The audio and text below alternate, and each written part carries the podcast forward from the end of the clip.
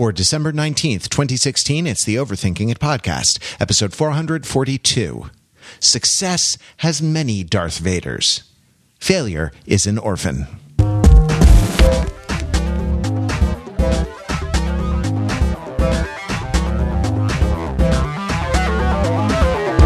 This is Overthinking It, where we subject the popular culture to a level of scrutiny it probably doesn't deserve. We overthinkers are your smart, funny friends from the internet.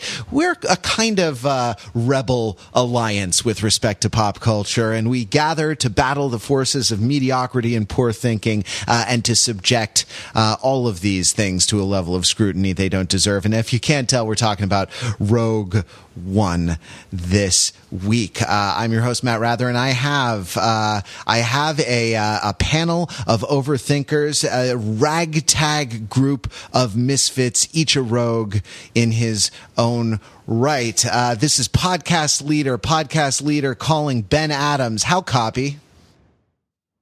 podcast leader. This is Ben Adams. I read you five by five. Ah, Ben Adams, your uh, your question of the week. What is your call sign?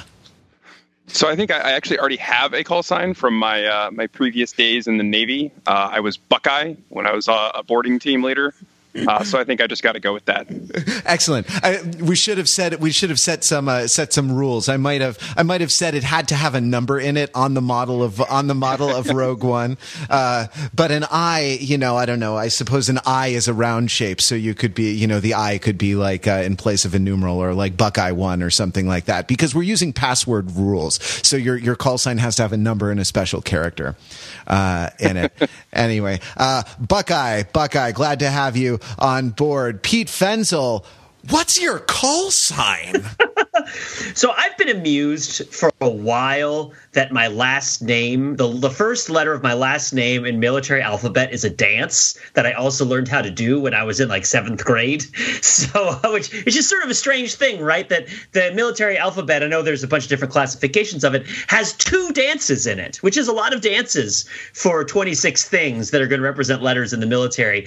Uh, and they're old fashioned dances based on the time in which the alphabet was developed, I suppose. I guess maybe they were current references at the time. Of course, talking about uh, tango and foxtrot. Uh, so I would be foxtrot.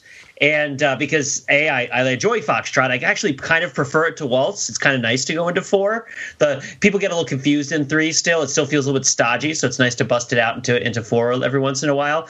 Uh, yeah, and I guess I'd be foxtrot. Is it foxtrot five or foxtrot four? Foxtrot because you want to have the alliteration. Um, I guess I'd be Foxtrot Five. Sure, I think that would be yeah. And I, that way, everyone thinks I got four friends with me, and I also paint giant eyeballs on my back, so people thought I was a lot larger than I was. Excellent. So a, lot of deception involved. I like. I also like how uh, the last letter of your last name also could be like the numeral one in certain typefaces. So you could also be Fens One, but uh, yes. but Foxtrot Five is yep. is certainly better. It rolls off the tongue a lot more tricking, uh, trippingly. All right, we got Buckeye and we got Foxtrot Trot 5. Uh, going now to New York to Mark Lee. Mark, what's your call sign? This is mixed emotion one reporting for duty. I'm using mixed emotion because um, you know that crucial scene in Rogue One. Spoilers, by the way, like a spoiler for Rogue One. Um, and that crucial scene where the pilot on the fly just comes up with a call sign for Rogue One. He kind of looks around and thinks a lot, and he comes up spontaneously, or you know, not so after some some thought with something that really encapsulates the spirit of the crew, and you know, like uh, what uh, what he's feeling inside, and what kind of you know his his his, uh, his true uh, what he really wants to communicate out to the, to the rest of the world. Like he's a rogue. Uh, that's that. Therefore, that's his call sign. And so, mixed emotions is me because on one hand, I'm elated by the success of these new Star Wars movies, and on the other hand, I'm afraid that um, they're going to keep cranking them out and grind the franchise into into the into into fine dust. Um, so that's why I'm mixed emotions one. Um, but I'm reporting to duty right now, elated because Star Wars is great. Yeah, it it certainly is. And anyone who knows me uh, knows that I could not resist the callback of making my call sign Police Academy Four. All right.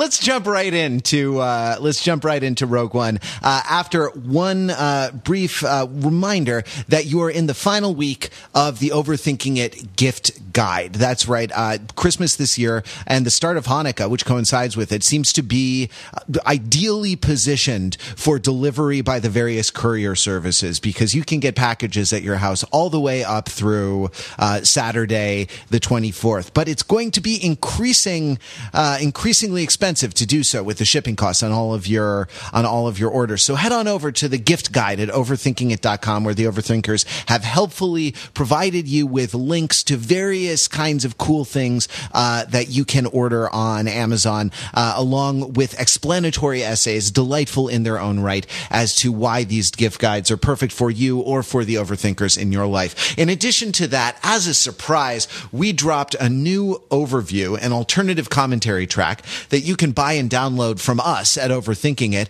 on Star Wars: The Force Awakens, the seventh installment in the uh, the canonical um, narrative of uh, of Star Wars. Now that we have the anthology narrative, I guess we have to distinguish between those and the various extended universe type uh, narratives that are that are going on. Uh, but it is episode seven, and we uh, we watched it and uh, recorded as we were watching it a commentary track. And if you buy buy it and play it back alongside uh, your own copy of the movie that you own, because of course you do. Uh, it'll be like you're watching Star Wars The Force Awakens with the various overthinkers. And that's, uh, you know, that's a fantastic thing. In addition to that, um, if you get the Force Awakens overview, you can also get our original trilogy overviews for a discounted uh, a discounted price. You can get them together for only seven ninety nine. I think that's actually what the uh, what the the original trilogy box set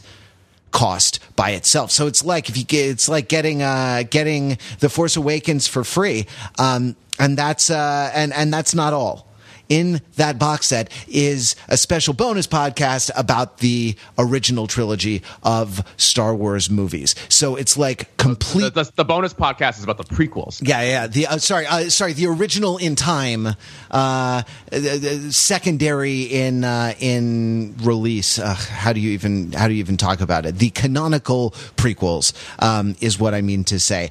so you get complete Star Wars coverage uh, for only seven ninety nine, and that is uh, that is nothing to laugh at this holiday season. Head to overthinkingit.com and check out the gift guide there. Thank you very much for using our gift guide every year and supporting Overthinking It. All right, let's dive in. Um, this title, uh, Rogue One. I, I want to ask you, Pete, who, who is Rogue One? I know it's the call sign, uh, but but who is the first, the original, the primary, the the most important Rogue to you? In I mean, other than Jack Bauer, you mean in this movie? I like to think of that as a, as a Jack Jack time traveling Jack Bauer went to a galaxy far far away. So when we saw, we remember the commercials and trailers for this movie, right? And, and the trailers and commercials made it seem like Jyn the female protagonist, was going to be I described it as a Mel Gibson in a world of Danny Glovers, right? Where she's gonna be like, You're you're off the you're off the reservation, right? Or like, you know, you gotta bring me your badge and your gun, Jyn, you know, you're off the case. And she's like, I get results, right? Um, there's that line that everybody responded to really positively, which was this is a rebellion, I rebel, right? Is what she said in the I don't think that appeared in the movie, right? It did not. It did not. No, it did not. Which is interesting because everyone was ready for this to be a very pat sort of like, oh, it's like it's like Brave, right? Where it's like, oh, she's she's a female protagonist, but she's going to rebel against society's expectations of her, and and she's going to rebel against the Empire, and even the rebellion won't be able to handle her because she'll be too much. And that's not the movie, like at all, right? That's totally different. I, I think it's I think it's there a little bit, but yeah, keep going, Pete but it's one out of many, right? So it's one out of many. And, and it, it, when thinking about it, I had to think: Is there anybody in the movie who isn't a rogue? A rogue defined as somebody who is who is not following the rules that they're supposed to follow. Right, somebody who is kind of out for their own interest and, and is, uh, or at least, or some principle of them theirs that's different from the principle of the people in charge of them. But like, you know, the whole, you know, Mon Mothma and Jimmy Smits are rogues, right? Like Tarkin and the chief engineer of the Death Star, right? The director of the Death Star, they're engaging in this personal squabble that has nothing to do with what the Empire wants them to do, right? All the rebels are are each in and of their way defying everybody else, right? Like like I feel like this is a movie in which everybody is a rogue, everybody is a rebel, everybody is. I guess it makes the distinction between me- being a rebel. Yep. Let me propose one. I think I don't think Darth Vader is a rogue in this movie. he's, he's he's the man. Like he, He's the man. he's the the stern voice of authority. I, I, it's interesting Slash to think lightsaber. But Darth Vader, it's funny because Darth Vader is the institution because he's the only person who can act alone with the force of an institution, right? Like he, he comes to town and it's like the whole IRS pulled up on your front stoop, right? Like, like in other movies, it would take the entire FBI to take out a hallway like that. But Darth Vader just does it himself. Um, so I guess so. And, and but Anakin Skywalker is a rogue, right? like like Darth Vader is a rogue Jedi who left the Jedi and now murders all of them. But I guess now Lestat moi, right? Uh, as it were. well, no, that that means the vampire is me. But uh, Oh. Letat c'est moi. Uh, Lestat c'est moi. Although there is a house on the E there, so I guess that uh, implies an S that was Yeah. dropped uh, somewhere in the evolution of the French language. But that's not what we're talking about. We're talking about Rogue One. Who is not a rogue in this movie aside from Darth Vader? No, that's a good question. I'm just going to looking at the list of characters here. K2SO, the robot, he's a good rogue actually. You know, he doesn't he doesn't obey his orders. He was Um, a droid, and now he's not anymore. Uh, yeah, he was an Imperial droid. He converted, but then you know the, the captain tells him to stay on the ship. He doesn't stay on the ship. Uh, Saw Gerrera, right for the general there, he was like, you know, he re- he was a rebellion from the rebellion as well. He went too rogue. He was too extreme with the capital X. He's he's a rogue Uh, square. rebellion. He's he's he's because he's he's a rogue from the rogues. Yeah, Right. I mean, I, earlier you were sort of rattling off characters. I think like Mon Mothma and and Bail Organa are less roguish. Like they do represent the in- institution, and uh, and they don't outwardly exhibit roguish characters, but they do take advantage. They take uh, the benefits of the rogues. Um, and, and then uh, institutionalize them. So in that regards, they are less roguish than the rest of the right. If you characters. if you benefit if you benefit passively from roguish behavior, does that make you uh, roguish? I mean, that is to say, can you be a, a can you be roguish but not a rogue? You know. Well- uh, yeah. But also, Mon Mothma and Jimmy Smits have that conversation where they decide to send Princess Leia rogue, right?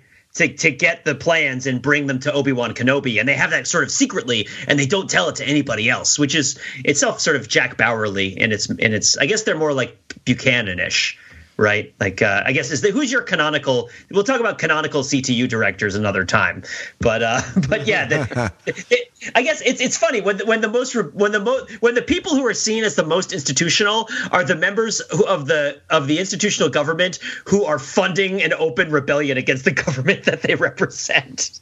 like those are the people who are like the establishment, right? Are the people who have a fleet that's blowing up their boss.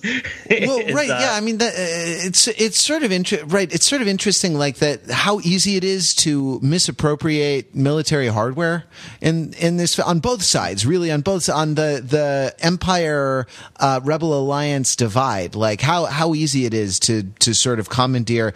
At least if you're Tarkin, you have to be like the supreme commander of of uh, all of these forces. You know, it's it's pretty easy for a scrappy scrappy band of misfits to like uh um what does he say take everything that's not nailed down uh that that is i don't know that surprised me anyway uh maybe not you Wait, remind me of the context of uh, Moff Tarkin said that, and uh, of whom? no uh Diego Luna's character, Cassian Andor, is that Yeah, you're referring to? Oh, uh, Cassian. Cassian Cassian says when he is uh, uh, forming the band of when he's forming the band of rogues who are going who are going to go, uh, and he has that sort of uh, uh, what uh, Jyn comes out of the the alliance senate or council meeting and uh, has been turned down by them, and he's standing there with all of his all of his people when he prepares them to go on the mission. He says, "Take everything that's not nailed down." Right? They're like looting a uh, they're they're looting this installation for um, everything that they everything that they can get to take on on the the rogue mission. Um, with them. You know, at least in the empire, you have to be the guy in charge to bend the the you know to bend the machinery of war to your will. Well, there just was such a surplus of everything. I mean, one thing this movie, I mean, we'll, we'll can talk about this more later, obviously, but the movie does uh, reference and connect with the prequels in ways that other movies haven't. And uh, it, others like Force Awakens didn't. But one of the senses in this movie is that the time of sort of great technological surplus was very much in the past right? And we are amid the ruins of the Republic, where there's just stuff lying around, right? Like pieces of Jedi statues, and you have the sense that Watto's shop has been strewn to the wind at some point, and there's like just Sebulba is scrounging for pod racer parts uh, unless Sebulba died, which I forgot because he's not a significant character. But um, but but the point the point being that Rogue One doesn't mean in the context of this movie as the title, there is one person who is the rebel who starts the who like lights the match that creates the rebellion. Right, like that's not what, what Rogue One means, right? So is, is that a description of the movie? It's the Rogue One. The Rogue One, as in like this, this is like, the Rogue Star the, Wars this movie. This is the Rogue movie. Yeah, exactly. Mm. Interesting. Yeah or yeah, like ex- or like uh, many years ago, a prophecy was foretold that there would be a rogue one. and it's like it's like a it's like a chosen one, but the chosen one says, "I'm not chosen. I'm going rogue." You know? And wild uh, card. yeah, you can't count on me. F your expectations.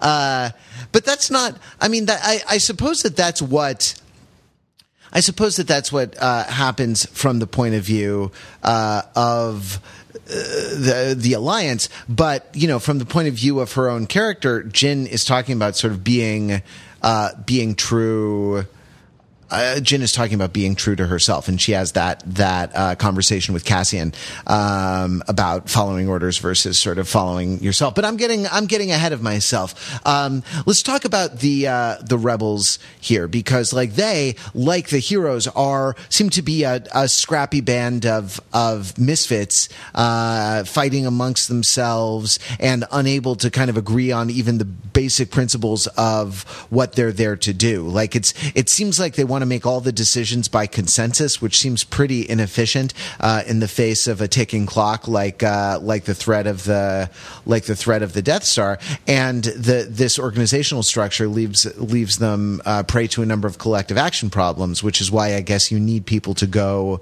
uh, why you need to uh, people to go rogue. But is there? I mean, do, do does anything new come to our understanding of the Rebel Alliance, uh, especially in the the original trilogy, which is the the uh, uh, episodes four, five, and six chronologically. Like, do you feel do you feel like we have more perspective on the rebels uh, given what we've seen in Rogue One?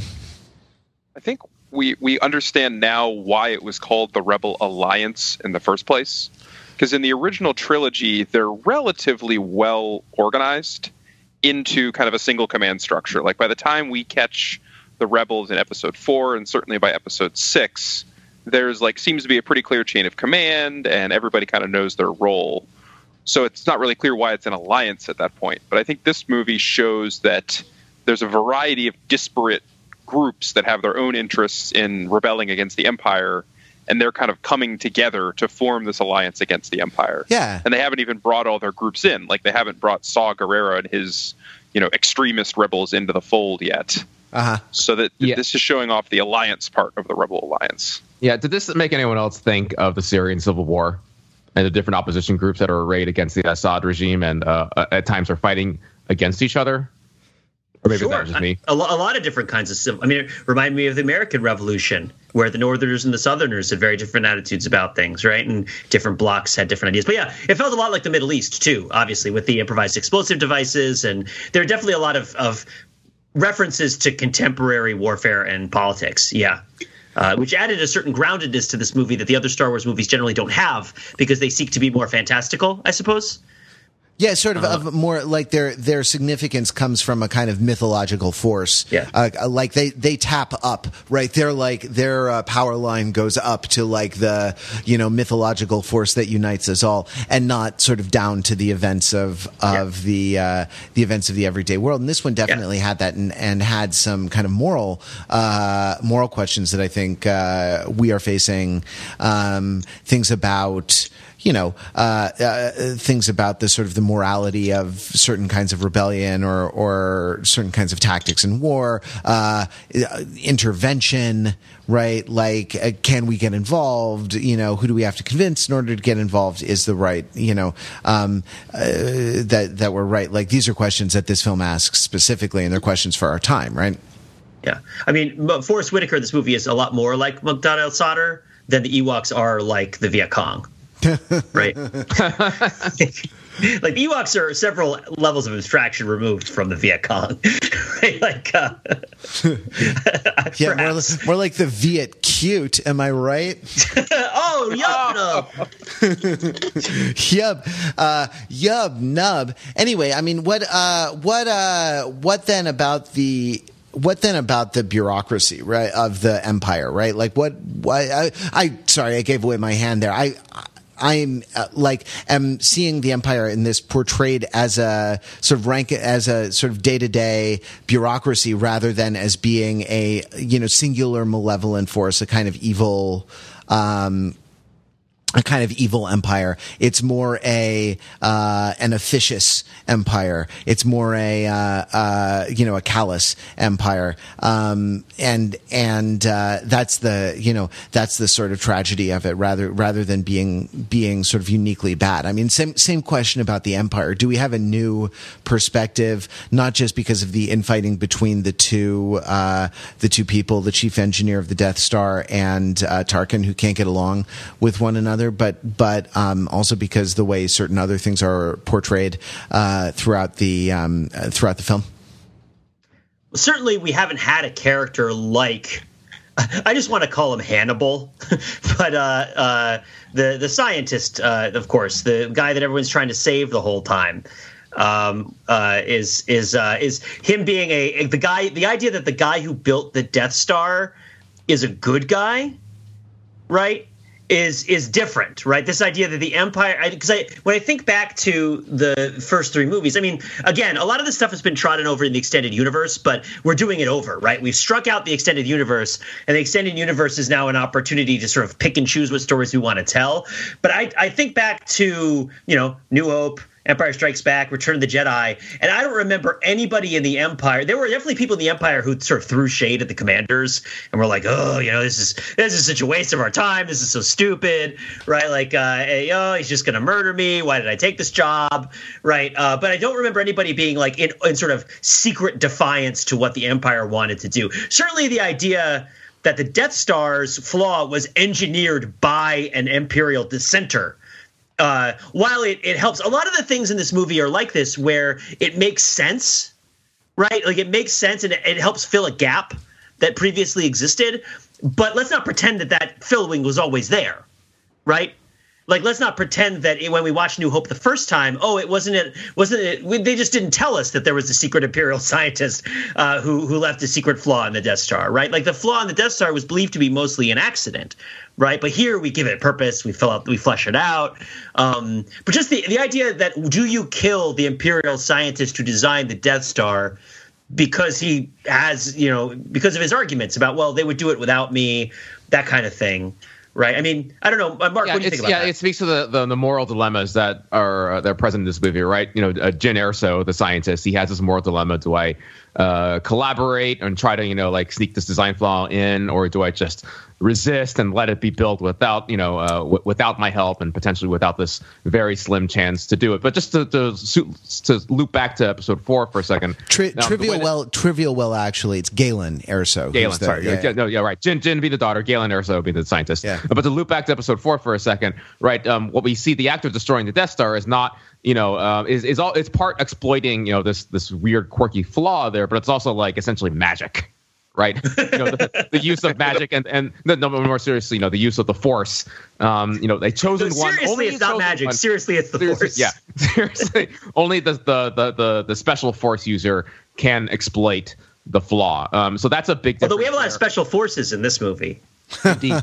Um, well, I think we'll circle back to talk about the Force in just a second, but to get back to this idea of like, what do we see about the Empire? How does it work? Um, like, I, am I'm, I'm really fascinated by what we see with the, for lack of a better word, office politics going on between Orson Krennic, uh, Krennic, the engineer of the Death Star, and Grand Moff Tarkin. Right? I guess the the more uh, higher up in the He's not Grand Moff yet. He, he, gets made uh, Grand Moff in like the subsequent several right, days, I think. Yeah, yeah. Tarkin, who is uh, is I guess more of a political player rather than just just the, just the project manager um, who comes in and steals credit for the Death Star. Um, uh, does someone have a better recollection of what exactly the sort of the, the summary of the plot arc between Krennic and Tarkin was, and can just kind of like uh, quickly encapsulate that here?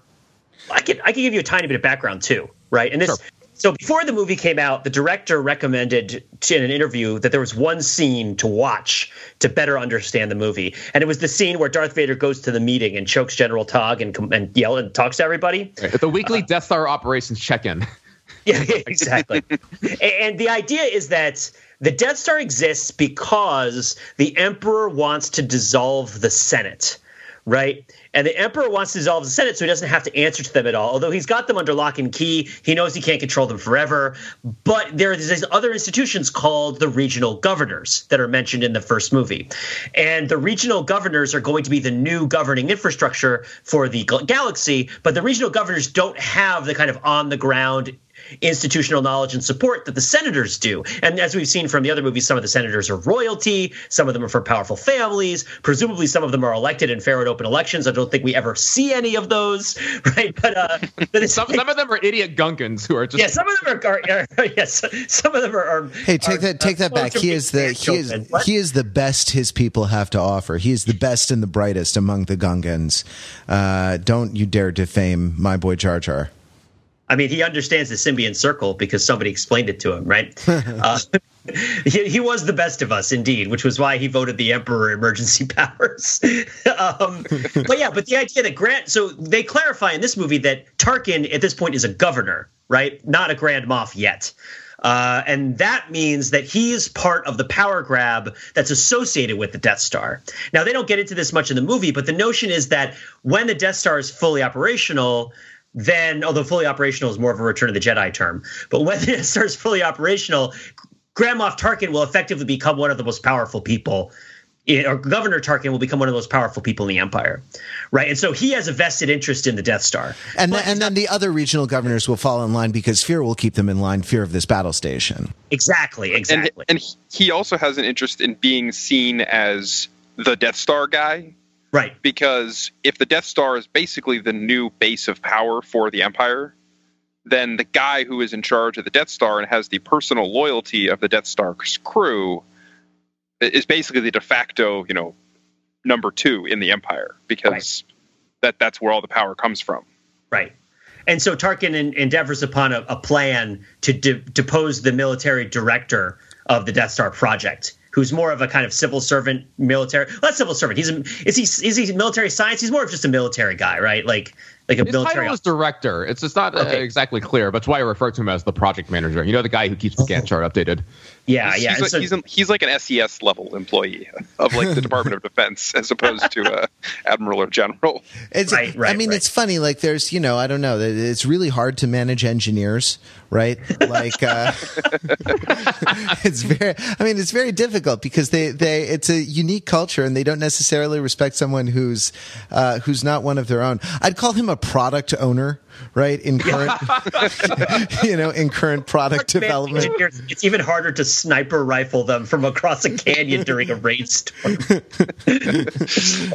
so, yeah. so one, one, one part that's I think important to understand about this relationship is. Tarkin is basically using the leak of this information to undermine and get rid of Krennic which is which is interesting. He's using it essentially like as a you know a, a noose to hang or an, or an anchor to hang around his neck. When you say leak of the information, you mean the pilot's defection, right? Not the right. leak that the, happens at the end, because I'm not clear he's he actually knows that's happened. Correct, and I don't think he particularly cares. I mean, in the sense that he's primarily using this whole incident with the shuttle captain as a way to discredit Krennic, than he is actually worried about the consequences of that shuttle pilot defecting, and that doesn't go very well for him. But you know, that's that's where his priorities are. Yeah, yeah. I always love his his line from the from A New Hope: "Evacuate in our moment of triumph." it's such a such a great summation of Grand Moff Tarkin's character uh, for him to do that in that situation. There's uh, a, a, line that I'm recalling that Tarkin says. Um, when he's like basically stealing the Death Star from Krennic, where he says like, you know, I'm going to take control of this battle station, which I came, you know, the idea for which I came up with many years ago. Um, I wasn't sure if uh, he was just making that up on the spot or if he had actually come up with the idea for the Death Star. Um, and using that as the thin veneer for legitimacy for his power grab. Well, I think that if he was, if Success he's the, has, yeah, success has many Darth Vaders and failure is an orphan. I, I think it's been demonstrated that coming up with the idea for the Death Star is the single most common thing that ever happens in the Star Wars universe. Wait, un- un- unpack that a little bit. well, everybody's like, "Hey, what should we do? We should make a giant planet. It blows up other planets." Oh, and the Emperor comes up with it, and then they uh, Grant Skoll, the tobacco chewing evil leader in Force Awakens, comes up with the same but wait, idea. But wait, what if this time we used, wait for it, a giant laser beam. oh, giant laser beam. What is that special crystal? Magic force crystals in it. This is uh, this is whimsical, but I was actually hoping the one reactor uh, ignition of the you know of the giant laser beam would actually be the um, you know would actually be the the just one of the many lasers that form the cone that converge on the thing would be like one laser that points diagonally and then uh, inexplicably shifts you know 120 degrees or something and uh, and you know points in the or I guess uh, 180 minus 120 60 degrees and then points to uh, uh, to wherever it's shooting so that only one side of the you know one side of the stream was uh, was activated. But no it was the full it was the full triangular uh, it was the full triangular shape, which leads me to my theory that I mentioned on our podcast for Star Wars: The Force Awakens, our uh, overview, which is that um, Star Wars is about round shapes and triangular shapes. it's about circles and triangles. And oh boy, does this uh, does this movie um, seem to be about circles and triangles, right? But, but before we leave the topic of uh, the Krennic versus Ta- uh, Tarkin uh, rivalry, I, I do want to point out and make sure that we're all on the same page on this. That the last uh, one of the last scenes we see uh, that you know Tarkin basically decides you know rather than use the Death Star to shoot at the Rebel fleet, who I, I think he is aware that they stole the plans. Instead of doing that, it's like, oh, Vader will take care of them, and I'm going to instead use the Death Star to kill Krennic, to nuke him from orbit, right? I mean, is that is that too simple yeah. of a way to describe? What yeah, I mean, the, the, the, the fig leaf that he puts on it is that like this will be a demonstration of the power of this uh, uh, of this base to the Rebel Alliance, and this will scare them off, and they'll all kind of run back to their corners, and will uh, will break the alliance, right? Like this is a this is a sort of grand theater uh, about how you know about how powerful the the empire is now. At least that's what I t- that's how I read his um, his you know overt justification of what what he's trying to do. Was that? I mean, that seems right, right? See, I, I thought that he at least knew that the rebels were after the plans, and he figures he's just going to get rid of the plans so that the rebels can't have them. And, and as a convenient the, byproduct of that, also kill Krennic. Right. I, I definitely saw killing Krennic as like his chief motivation, and everything else is complications. But this is I mean, especially yeah, but, especially as Krennic like looks up, you know, oh, he yeah. regains consciousness and sees the Death Star training upon uh, his location. I think that was yeah pretty clearly telegraphed. The, a, yeah, a, beautiful, a, beautiful, moment, by the way. Like Gareth Edwards and his ability to, to visually telegraph uh, storytelling moments uh, is, is is is to be commended for sure. And and, and the the uh, round shape the circular shape of the Death Star rising like a like a giant moon in the sky as the triangular shape of the convergence of, of laser beams, um, you know, uh, right shoots towards shoots towards him as he lays on the as he lays on the beach. I mean, tropical beach. If you're gonna go, a tropical beach is not the worst place in the world to go. Just throwing that out there. Um, that it's uh you know Yeah. that you know as a final resting place it's uh It's a shame that the, the Empire just had to use that uh, wonderful beachfront property as a research and data storage installation rather than, you know, uh, resorts, right? yeah, there's, there's there's an there's an engineering like uh, you know data guy who just pulled a big one over on the Empire. Like, I got a great planet to build your new data center. Right. it's going to be fantastic. and Yeah. you know, if I have a house that's conveniently located on site, then you know that that'd be okay too. oh, right, it's also very warm there, right? And so you need extra air conditioning to cool down the data center, right? Like, didn't Facebook uh, make a data center in like uh, somewhere in Scandinavia because it's so cold there? They don't have to spend I, extra. I interpreted they had the big waterfalls like in a big circle around the thing, so they were. I think I was assuming I was assuming they were using that for cooling. The natural yeah the same way that on the darth vader planet they use lava just to to you know provide a lovely water feature there's a there's a nice lava fall just for ambiance. No, it's, like, it's, it's, it's the heat Darth Vader's bath, his healing bath, right? By the way, when we were watching this movie, we we watched it in the middle of the afternoon, and we had a bunch of kids behind us.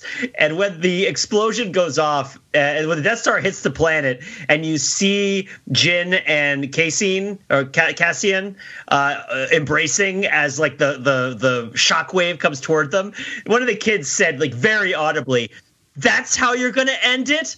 They're all gonna die." like like just disgusted just like so disappointed that that was how you're like gonna they're not gonna get a sequel. Yeah. this is what is this garbage? These love love torn rebels who are from tough backgrounds and never believed in anything, briefly fighting each other before being killed together in a fight. What is this crap? like, give me. They at least should escape or heist something. Or oh, come on.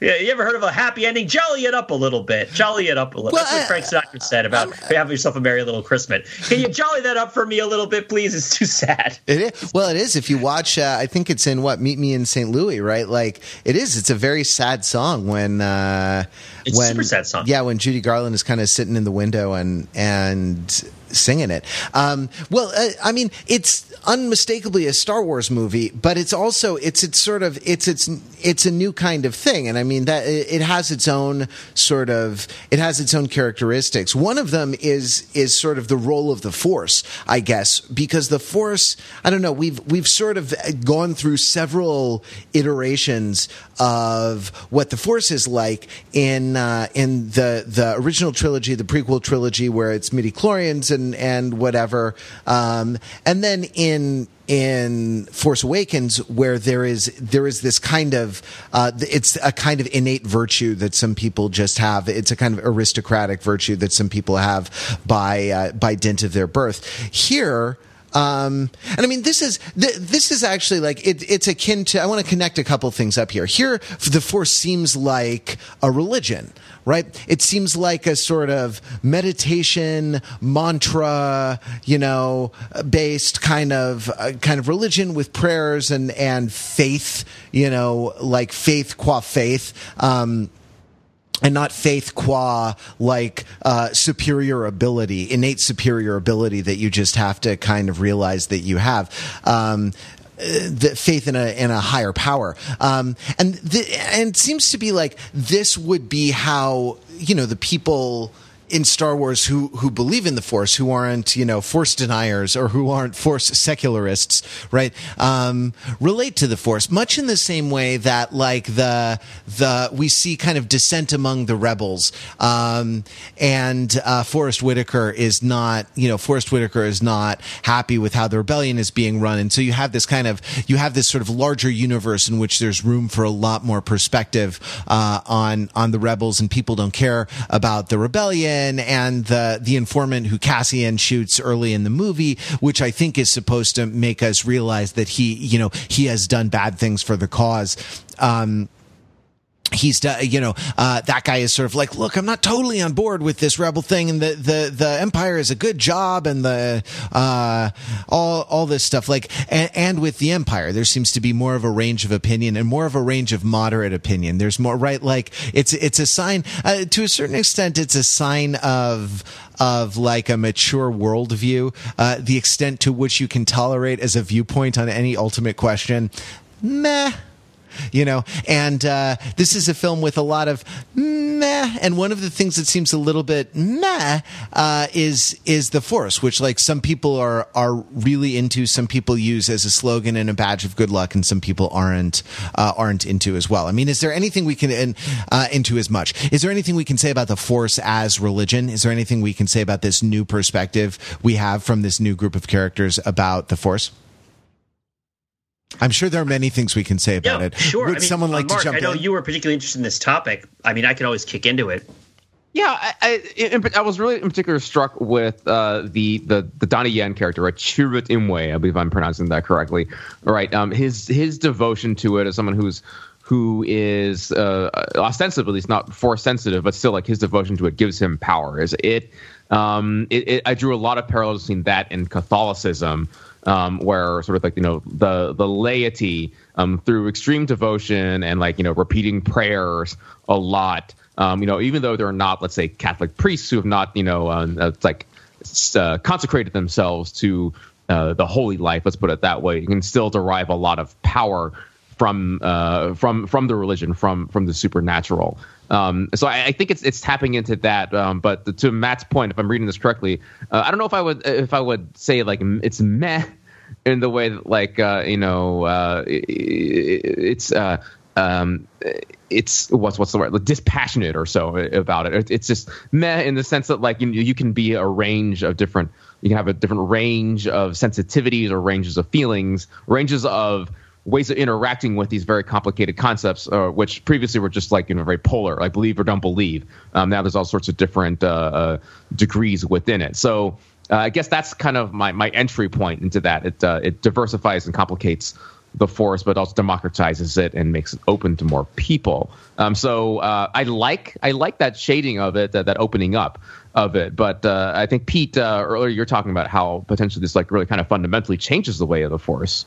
yeah, I mean, I, I, definitely I felt for for one thing, one thing that I always had kind of an issue with in the in the way that the canon has kind of created itself over the years or been created is that it's expressed in the first Star Wars movie in that same scene, right, which is the most important scene to watch before watching Rogue One, that the other Imperial officers don't think of the Force as a thing that is important or exists, right? like it's like, oh, it's your old religion. Oh, you and your crazy old religion. Whereas like the amount of years that has passed since the old republic was in sort of full glory is like 15 years, right? Like these these these guys could have met Mace Windu if they were on the right assignment, right? Uh, and and uh, and you know you can't meet Mace Windu and just be like, yeah, the world's a pretty normal place. There's Samuel L. Jackson with a purple lightsaber running around flying and, and fighting lightning bolt people, but like other than that, everything's pretty standard. Um, but but this really framed and reframed the Force as something that was beyond the scope of what most people experience in an everyday life, right? In their everyday lives. And, I think by pulling it out of the movie and out of the universe, they really made it feel so much more important, right? And so much more powerful, right? That the Force feels so much stronger in, in when Donnie Yen is walking out into the field, right? And he's he's walking in the field and he's chanting and everybody's trying to kill him and and you don't know why they don't shoot him, right? Like is is the force it's not like the force is deflecting the bullets, but it's just like they're the blaster bolts. They just don't hit him, right? Um and the idea that this is something you might only see a couple times in your life and you might not really understand or believe why it happens right? Like if you're just a sort of run of the mill uh, person somewhere in this in this galaxy, and, and all this stuff, uh, it certainly makes you know in Force Awakens Rey considering Luke Skywalker to be a myth seem like a more reasonable sort of opinion for a person to have. Whether it's reasonable for her to have or not is another thing altogether. But but just this idea of like, and I think it combines with everything we've talked about up to this point, where we've talked about how being a rogue is not special. Like being against the rules is not special. Everybody is against the rules to one extent or the other. There's tons of conflict on every side. Everybody is either playing a game or trying to run something or just struggling to get by against a system that doesn't really work for them, right? And the people who are good are not that good, and the people who are bad are not that bad.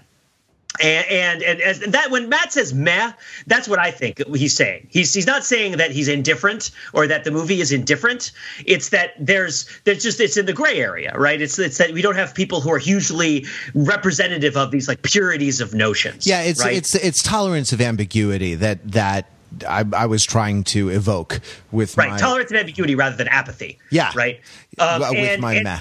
and just think what this does. And we get to see some of it, right? Think what this does to people who come into this universe and are actually Jedi right? Like actual, an actual Jedi. I mean, like Donnie Yen's character, where you come to believe maybe he was a Jedi and he's not anymore, or he like worked at the temple, and so he was kind of overlooked by the genocide squads, right? By the Order 66 and all that, right? Like maybe he's sort of half Jedi. We don't really know.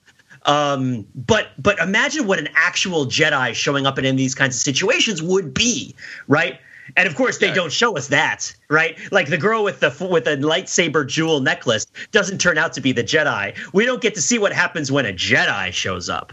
And we see what happens when a Sure, Sith, Sith shows up, but Yeah, Yeah, we get to see what happens when a Sith shows up. When a Sith shows up, mov- it goes down. It freaking goes down. It is terrifying. I mean, I, I'll stop talking and let everybody weigh in on this because it was so amazing, right? Yeah, I mean this this movie would actually I think have worked really well as maybe not the first in the, in the franchise, but like as a standalone movie if you'd never seen a Star Wars movie because it's really cool that it sets the Force up as this kind of mystical thing that you don't have any real connection to or really see in action other than this this one guy who believes in it and kind of prays to it. And then you have Darth Vader comes in and he and he uses he is clearly Right, using right. the Force all over the place and kind of oh man that that's what the Force can do because at this point we've seen you know what seven movies already where everybody seems to be able to use the force willy-nilly whenever they want uh, and so a little bit of the magic is deflated at least for the audience Does Jyn do a Jedi mind trick when she holds her crystal and kind of closes her eyes when they're trying to get through the shield door? Is that I mean, is that how you read that? Is that how you read that moment? It seemed like that was. I mean, would they have gotten through the shield door anyway if Jyn had not closed her eyes and grabbed her crystal? Uh, and if so, why focus on it so intently? i Well, read it as a character moment more that she was putting her faith in the force more than it was you know a change in the imperial security protocols that was you- driven by the force You don't tell the Force what to do. The Force acts through you. They were always meant to never get through the blast shield doors. that's how the Force works, right? Like it's, that's that's how it works on the light side, right? Is that the light side of the Force is the side of the Force where you meet, where you allow the universe's will to shine forth, right? And the dark side of the Force is the side where like rage and anger and power and fear, right? Like are, are all make things happen. right, you, you Dark- take the. Force and you bend it to your own selfish, Yeah. uh, selfish uh, goals, which include, by the way, making puns. Okay, I, I- cannot have this conversation of the Force pass without noting that Darth Vader says, "Don't choke on your ambition, Krennic," and that is the first and hopefully only time we hear Darth Vader make a pun.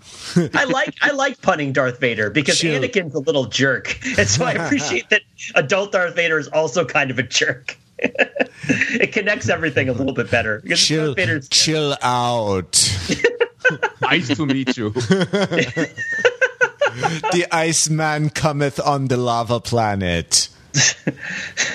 hold on. I have to tie one off. Before, wait, no, that's wrong. The I uh, have a couple things to say. Weird echoes, weird echoes in Forrest Whitaker of Vader, right? Like with the mask that he pulls up to his face and the kind of the mechanical, uh, the mechanical stuff. I think also his like suit, the kind of imposing figure that he cuts in the suit. He's he's supposed to be physically massive. I think, uh, towering over other people and just just broad shouldered and imposing. Uh, that I thought was more noise than signal. Um, I mean, I think it was intentional, clearly, to uh, evoke Darth Vader, especially with the mask and the breathing sounds. But thematically, I'm not seeing a ton of resonance that connects uh, Gerrera with Darth Vader. well, he, I mean, So I if mean, if this, yeah, this actually segues into a topic that I wanted to hit, which is the series and this movie's discussion of father figures. Right. Because if there is any connection between Saw and Darth Vader, it's that they're both kind of either actual or surrogate. Fa- he was uh, Jyn's surrogate father. Hmm, Uh, so, so that's about the only connection that, that I really saw there. Right, and he Uh, is the he was the and uh, Vader is the biological father of uh, of Luke and Leia, right? Like that that they Right. uh, that they he um like what in this in this schema um Darth Vader is is to uh aunt um uh, uncle and aunt oh come on come on they live on Tatooine Beru, Owen? Owen Beru, and Lars. Uh, yeah, yeah thank you um well uh, as uh as uh hannibal is to uh, you know forrest whitaker right like that so they're they're sort of on opposite sides of the they're on opposite sides of the sort of surrogate right. It's Lars. It's Owen and La- it's it's Beru. It's Owen Lars and Beru Lars, right? Yeah. Beru, Uncle Owen. Sorry, Yeah. go ahead. Uncle o- yeah, Uncle Owen is what is the the familiar phrase that had just slipped slipped uh, slipped past my tongue. But he's, I mean, um, though there there's sort of different there's sort of different models of like adoptive family, right? Like because uh, on Tatooine, Luke is supposed to be hidden, and so he's really kept from anything exciting. He's uh, uh, obscure. He's calm. Um, they seem uh, nurturing and sort of not particularly encouraging. Uh, whereas as an adoptive father or as a surrogate father, Forrest Whitaker is uh you know abandoning her um at 16 because she's the best soldier uh and is making uh making uh, everyone else in his cadre uh, a little uneasy being the uh being the daughter of a uh imperial um, collaborator, right? So he's he's much more the sort of uh, uh, tough love kind of fatherist training montage. Uh, kind of father. I mean, the interesting thing to me about this in Star Wars is that it's usually fathers and sons, right? And that, that it's this sort of uh, patriarchal line that is that is important, at least un, until Rey. And it's you know for for a variety of reasons. Um, I think the most important one being that Felicity Jones does it very well. Uh, it's nice to see these. Um, it's nice to see a film being uh, being anchored by a female lead who is uh, an interesting character. Um, but it's it's sort of uh, it's. I don't know. Like, there's so much emphasis in Star Wars on the line, right? The line of Anakin Skywalker uh, that it, it is a little bit odd um, that the whole thing blows up at the end, right? I'm I'm a little bit with the kid sitting behind you, Pete. It's like that's how you're going to end it. That's the way. Uh, that's the way this is going to go um, because there's no, you know, there's n- no line, right? It's not like Jyn and Galen are going to like birth a, uh, a bunch of baby rogues. Uh, but there is a line, right? Which is that we know that at by the time we get to either the Battle of Yavin or the Battle of Hoth, there's a rogue squadron, right?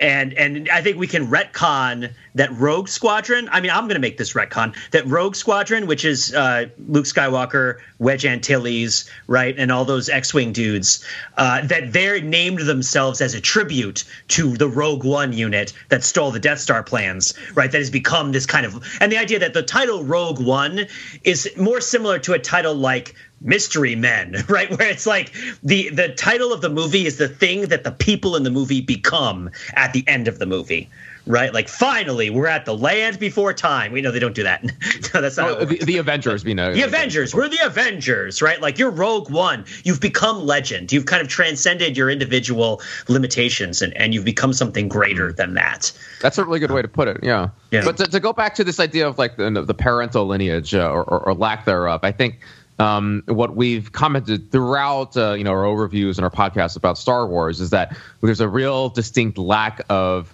um, what we would call uh, typical or very nurturing uh, parent-child relationships in Star Wars, right? I mean, you know, we see the surrogates, and they have different um, levels of efficacy, and uh, you know, um, you know, being able to uh, allow their children to self-actualize or not self-actualize. But I think that's actually, you know, really crucial to Star Wars, right? And it's a, a lot of its appeal, right? Because everybody thinks, oh, my parents, you know, they don't get me, they don't let me do my thing. Um, and uh, then you know when, they sort of break away from their parents and find surrogate parents or to go venture out on their own, then they're able.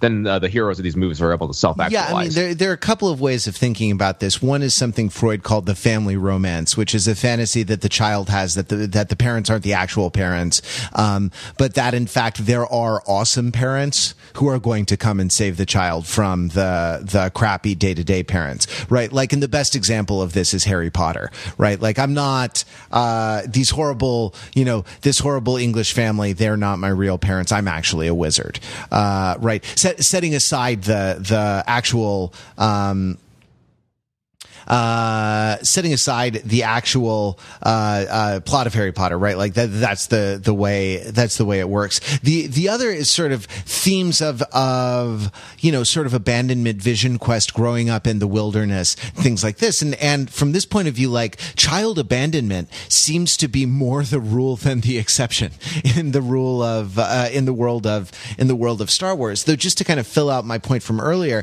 it, there there is an interesting inversion of Luke Skywalker in uh, Jyn uh, Jyn's character, right? Because she's her real parents want her to be on the farm, you know, uh, you know, and she ends up as a as a you know interplanetary space hero, whereas Luke, you know, is sort of destined to be an interplanetary space hero, but uh, his surrogate parents want him to be uh, want him to be on the farm.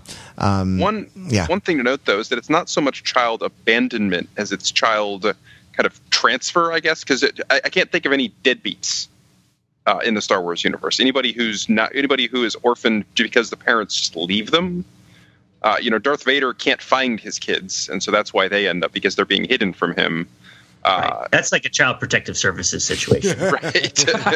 It's like, I'm sorry. Darth Vader's like, whoa, don't, men have no rights in the child custody system. Ah, I will make the streets run red with the blood of the bureaucrats.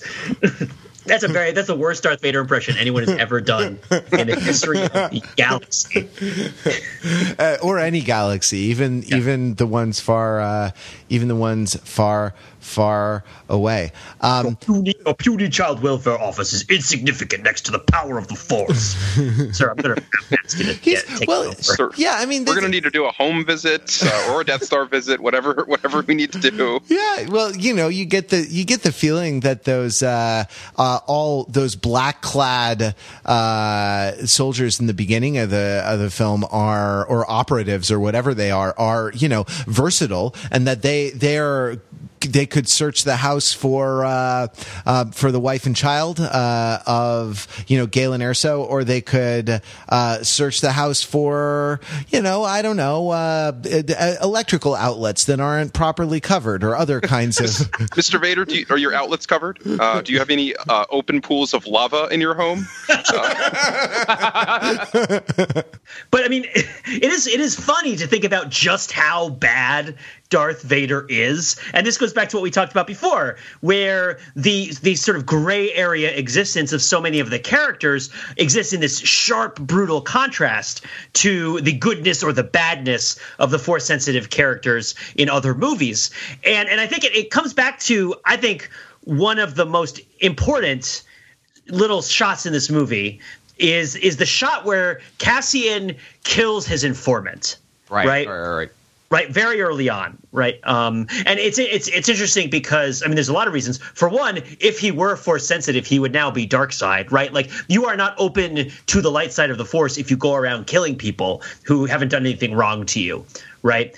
Uh, but but this is idea of like he's introduced as a character who is not really heroic in the, the Hollywood conventional sense, right? Whether he's heroic in the sort of ancient sense of somebody who does grand deeds is is a separate question. But this idea of like he's not really a good guy, right? Cassian. Uh, and, and he's he's you know he's he's a murderer and he's I mean he's a CIA guy right sort of he's he's a spy and and he's a uh, and he's he's he doesn't respect human life right and and that the idea that he's one of the major I wouldn't say he's the protagonist of the movie, but certainly he's there for Jyn to sort of regard, right? And she's the protagonist of the movie.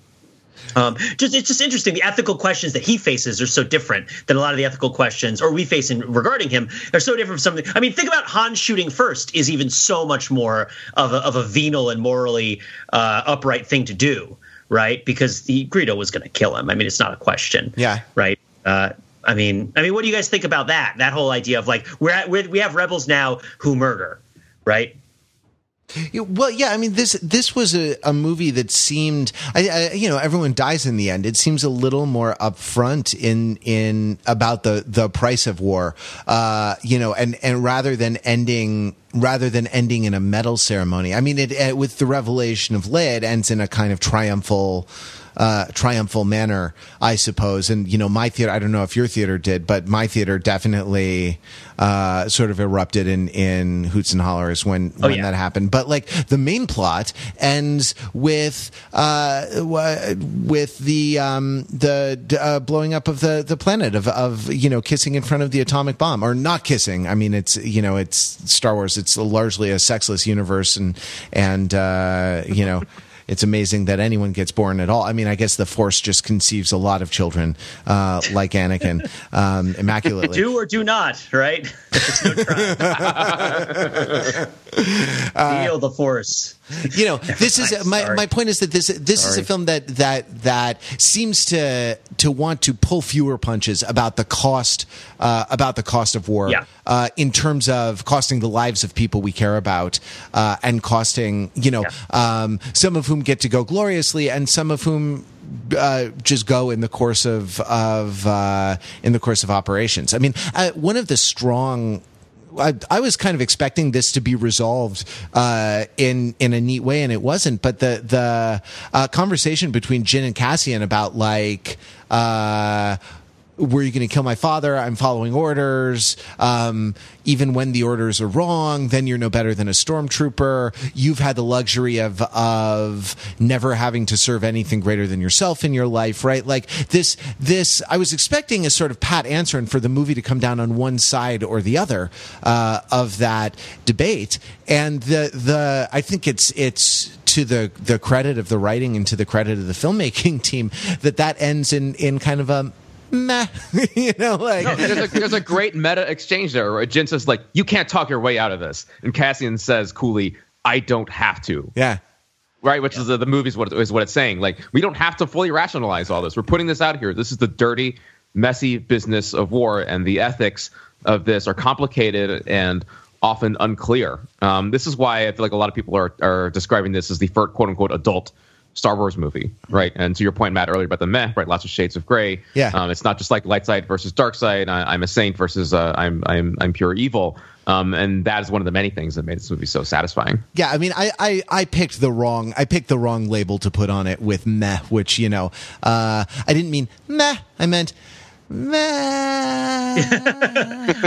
I also love how many of the really minor characters that we get invested in before they bite it, right? Like, like my favorite is Commander Mustache.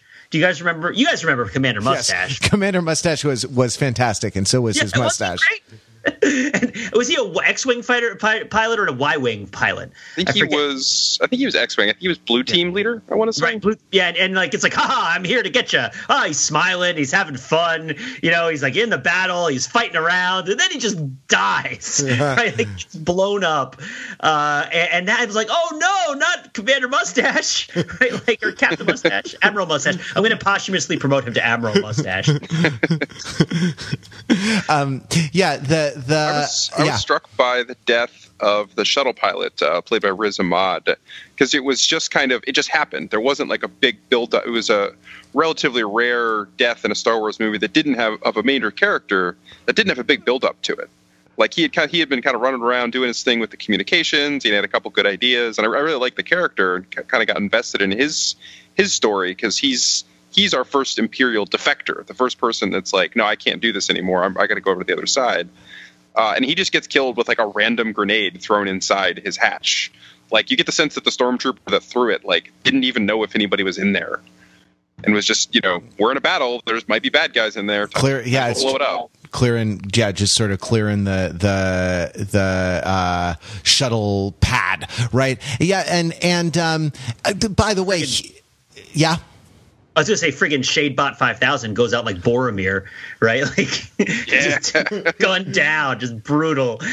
super i mean it's I, we may we may have to spend a second week talking about this film uh and uh, and talk a little bit about some of the intertextuality because i really thought boromir when when shadebot 5000 uh voiced by alan tudyk uh fresh off his role in moana as the uh as the uh the rooster right yeah uh really? yeah, uh, hey hey the uh, hey hey the rooster uh, was For reference, the rooster doesn't talk at any point, as far as I can remember. Um, Maybe he does. Yeah. but uh, yeah doing doing great work. And by the way, Shadebot five thousand was Marvin the paranoid android from The Hitchhiker's Guide to the Galaxy. You know that's Crossed uh, with Chewbacca. yeah. I guess uh, I guess um, Chewbacca is like Shade Bear five thousand.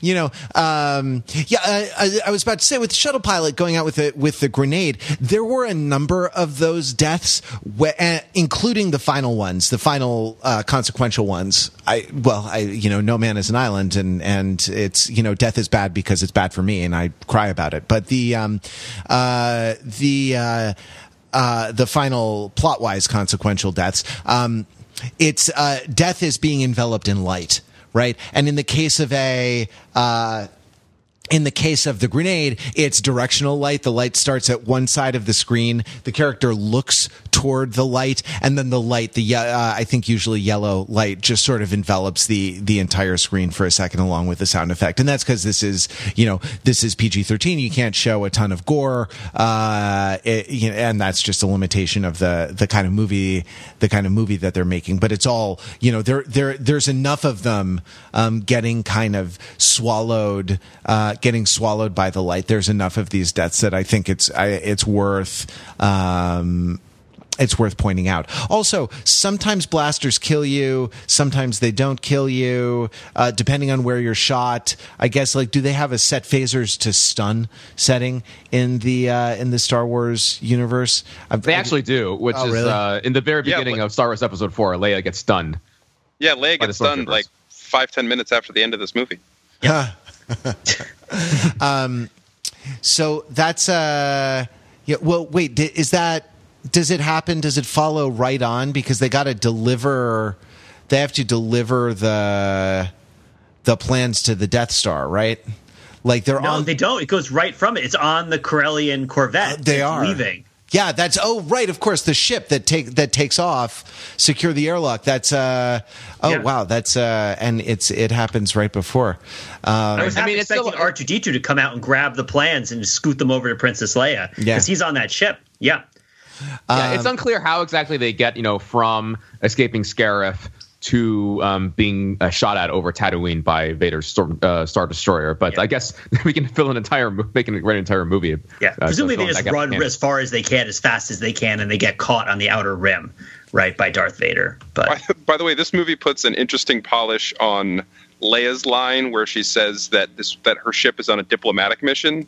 Because it, it, it always kind of seemed like bullshit, but you weren't sure how much bullshit. but no, it's just complete nonsense. Like she's actively running from a war zone. it's like it's like the end of a five-hour police chase. You crash through the crash through the uh, window of McDonald's, and you're like, no, I, I just like you know let my foot off the brake a little bit. I have no idea what you guys are talking about. I'm going to work. I don't know what you guys are doing. Well, uh, I think it's time to uh, to call an end to, for this podcast to be enveloped in a burst of white light. Um, g- guys, what say we gather next week to continue overthinking Rogue One? I mean, you know, and and we're just going to keep overthinking until all the thoughts are spent.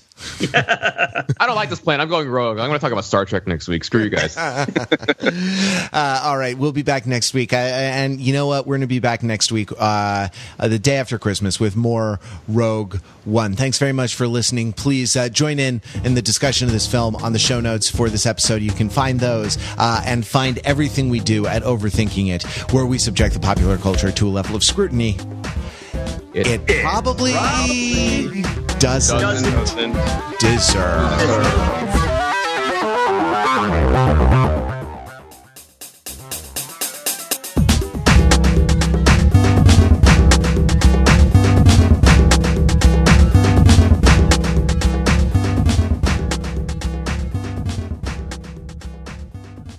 On Star Trek The Force Awakens. Um, Star Wars: The What? Force Awakens. fuck me. That's two times.